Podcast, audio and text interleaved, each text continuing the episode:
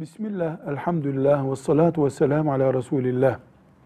Bir kardeşimiz diyor ki, eşimi doktor uyardı, çocuğunuz engelli doğacak, bu çocuğu alalım dedi. Biz de müftümüze gittik, müftü hiçbir şekilde müdahale edemezsiniz dedi. Böyle midir dinimizin kuralı? Cevap. Çocuk engelli olacak veya olmayacak diye ana rahmine düştükten 120 gün sonra müdahale olamaz. 120 güne kadar ise doktorların gördüğü bir gerekçeden dolayı yani doktorların e, tıbbın bu çocuğa müdahale edilmesi, bu cenine müdahale edilmesi lazım dediği durumlarda müdahale olabilir. Bu da keyfi olmamalı. 120 güne kadar.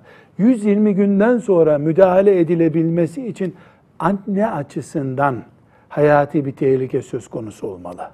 O zaman yani annenin hayatıyla, sağlığıyla ilgili bir sorun söz konusuysa müdahale yapılabilir.